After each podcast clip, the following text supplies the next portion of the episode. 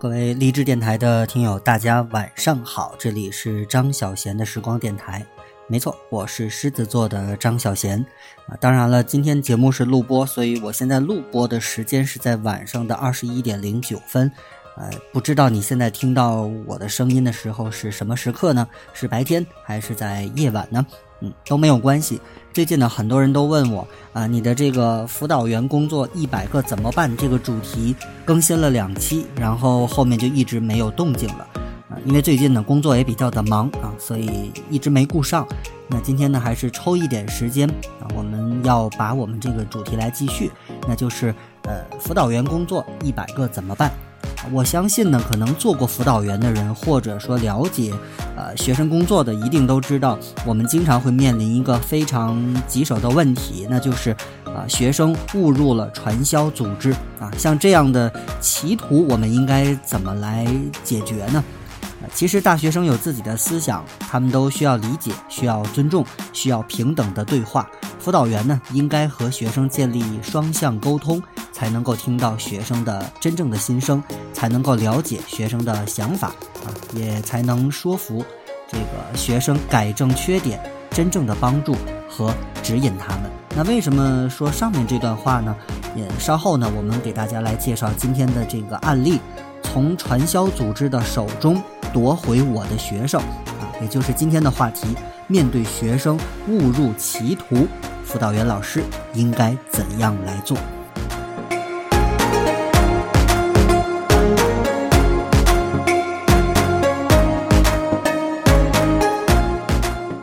好，那下面呢，我们就来给大家讲述这个故事。呃，二零零七年的十二月二号的中午，我收到了一条短信，短信上写着：“老师，有时间吗？我想找您聊聊天。”于是我回复他：“是小梁吧？等晚上开了班会以后。”早在军训期间，我和小梁就沟通过，知道他的家庭经济条件比较困难，但是呢，他很懂事儿，也很上进。不过呢，上周有班干部向我反映小梁有缺课的现象，我正想找他谈话呢。晚上开了班会以后，我把小梁、团支书还有他的宿舍长都叫到了我的办公室谈话。小梁说他想勤工俭学，挣钱补贴生活费，地点呢不在学校。我对他的勤工俭学的想法是赞成的，但是听到不是在学校，表示不放心。这个时候，团支书催促他快跟我说。他告诉我，准备在传销组织工作，而且呢，还去听了培训课。我本来就比较排斥学生在校学习期间呢到校外去打工，尤其反对女孩子出去打工，更何况去做传销。我当即表示反对，其他人也表示反对，而且他的宿舍长告诉我，小梁前两天。因为去传销组织听课，晚上都是十点半以后才回来。回来的时候，宿舍大门都关了。后来求楼管阿姨开的门，宿舍的姐妹都很担心他的安全问题。小梁沉默不语。看到小梁沉默不语，我给他讲了我同学的亲身经历。我有个同学被拉到传销组织后，天天听宣讲，被逼着接受他们的熏陶。直至接受他们的理念，从事他们的工作，否则不让出门。那个同学手机被没收了，完全和外界隔离。他在里面精神恍惚，都想着自己要死在这里面了。还好后来找了个机会跑掉了。小梁，你可好，不用他们逼你，你都已经听过两次培训课了。小梁性格倔强，还是不说话。我想激他说出自己的观点来，所以温和地问他：为什么勤工俭学一定要做传销呢？他说自己在学校做过勤工俭学，没有挣到钱。做传销不仅能挣钱，而且还可以锻炼能力。我问他：你对传销组织了解多少？怎么知道做传销一定就能挣到钱，还能锻炼能力呢？小梁依然沉默不语。我知道，他仍然认为做传销是锻炼能力的好机会，他能把学习和工作兼顾好。但是我不放心的是，他年龄小，才读大一，从事传销这样的工作是违法的，既牺牲学习时间，又白浪费金钱，最后呢会导致他消极的看待社会和人生。毕竟社会比他想象的要复杂的多，所以我必须把他从传销组织手中拉回来。我打电话喊了两个大二、大三有经历的学长过来和小梁沟通，其中有一个学长曾经在传销组织做过，当然是亏本了。另外呢，一个学长的同学为了做传销，亏了四万多块钱，还退了学，现在呢也是后悔万分，想回学校都回不了。经过学长们用自己的亲身经历和他交流，他的想法逐渐转变了。于是我又紧紧抓住他很孝顺这个优点，开始对他展开新一轮的引导。小梁，你不是想挣钱吗？其实啊，好好学习可以挣更多的钱。比如这个学期你好好学习，拿学校特等奖学金；下个学期争取继续拿学校特等奖学金，到明年申请国家奖学金。这样两千五百元加两千五百元再加五千元就是一万元，一年的奖学金都够你支付一年的学费了。小梁，今晚先别给我答案。回去你给父母打个电话，问问家人的意见，再想想学长们的亲身经历和我的建议，好吧？第二天下午，我收到小梁发来的短信：“老师，你有时间吗？我想认你做姐姐。”我笑着给他回了信息：“想通了吧？姐姐就等你的答复呢。”我想好了，不去传销组织了，好好学习。我要拿学校特等奖学金，还有国家奖学金，四年都会在学校好好学习的。小梁又回复了信息。就这样，事情总算过去了，结局也是好的。但是值得思考的地方有很多。第一，学生究竟需要什么？大一是从中学到大学的过渡的重要时期。大一的学生经历了高考的洗礼，摆脱了很多束缚，在大学这个相对自由的舞台上，他们朝气蓬勃，精力旺盛。他们希望放飞梦想，演绎精彩。在他们眼中，天空蔚蓝，社会美好，但现实生活中有时并非像他们想象的那样。开始接触社会的他们，能否经得起外面的诱惑？能否看得清脚下的路？成长的道路。并不总是那么平坦、笔直，更多的时候都是很坎坷、曲折的。这个时候，他们需要辅导员的更多指引和帮助。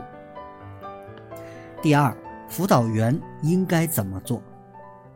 我觉得，首先让学生信任辅导员。大学生，尤其是大一的新同学，对大学充满了期待。他们来到大学后，接触最多的老师就是辅导员。辅导员和他们一起军训，一起同甘共苦。日常生活中，辅导员也应该以身作则，言行一致，以维持师生间的这份信任。其次呢，采用合适的教育方式。辅导员在面对学生误入歧途的时候该怎么做？你是大声的斥责，还是拳打脚踢？打骂不起作用，就交给家长处理吗？也许这些方式对小学生有效，但对待大学生必须使用其他的教育方式了。大学生有自己的思想，他们需要理解，需要尊重，需要平等的对话。辅导员应该建立和学生的双向沟通，才能听到学生的心声，才能真正的了解学生的想法，也才能够说服学生改变自己错误的观点，真正的帮助和指引他们。最后呢，我想说，还要充分的利用班干部的力量。辅导员虽然是经常走进学生的教室和宿舍，但毕竟不能每时每刻和学生在一起，所以辅导员要充分的利用班干部的力量，了解和掌握大部分学生的动态，尤其要关注那些比较特殊的学生群体，比如说家庭经济困难的学生性格怪癖的学生单亲家庭的学生还有谈恋爱的学生以便一旦有什么意外的情况发生辅导员能够做到心中有数。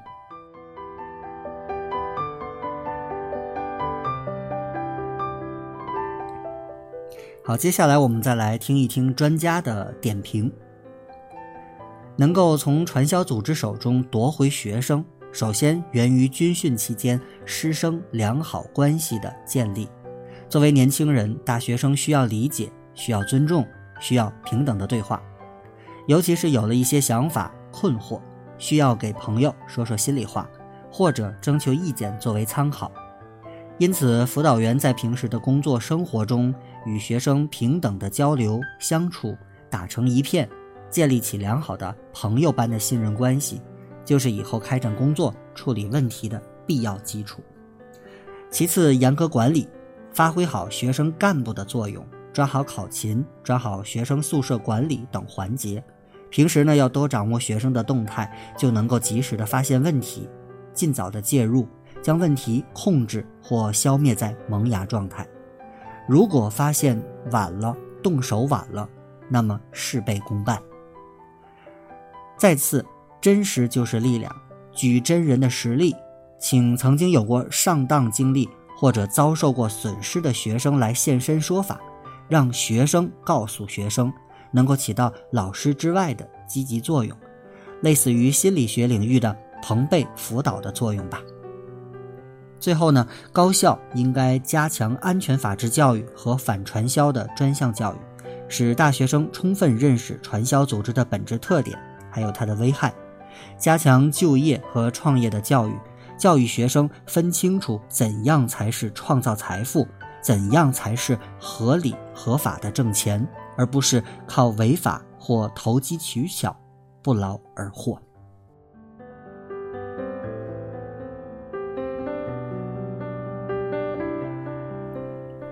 好了，以上就是今天晚上跟大家来共同分享的辅导员工作一百个怎么办的第三部分。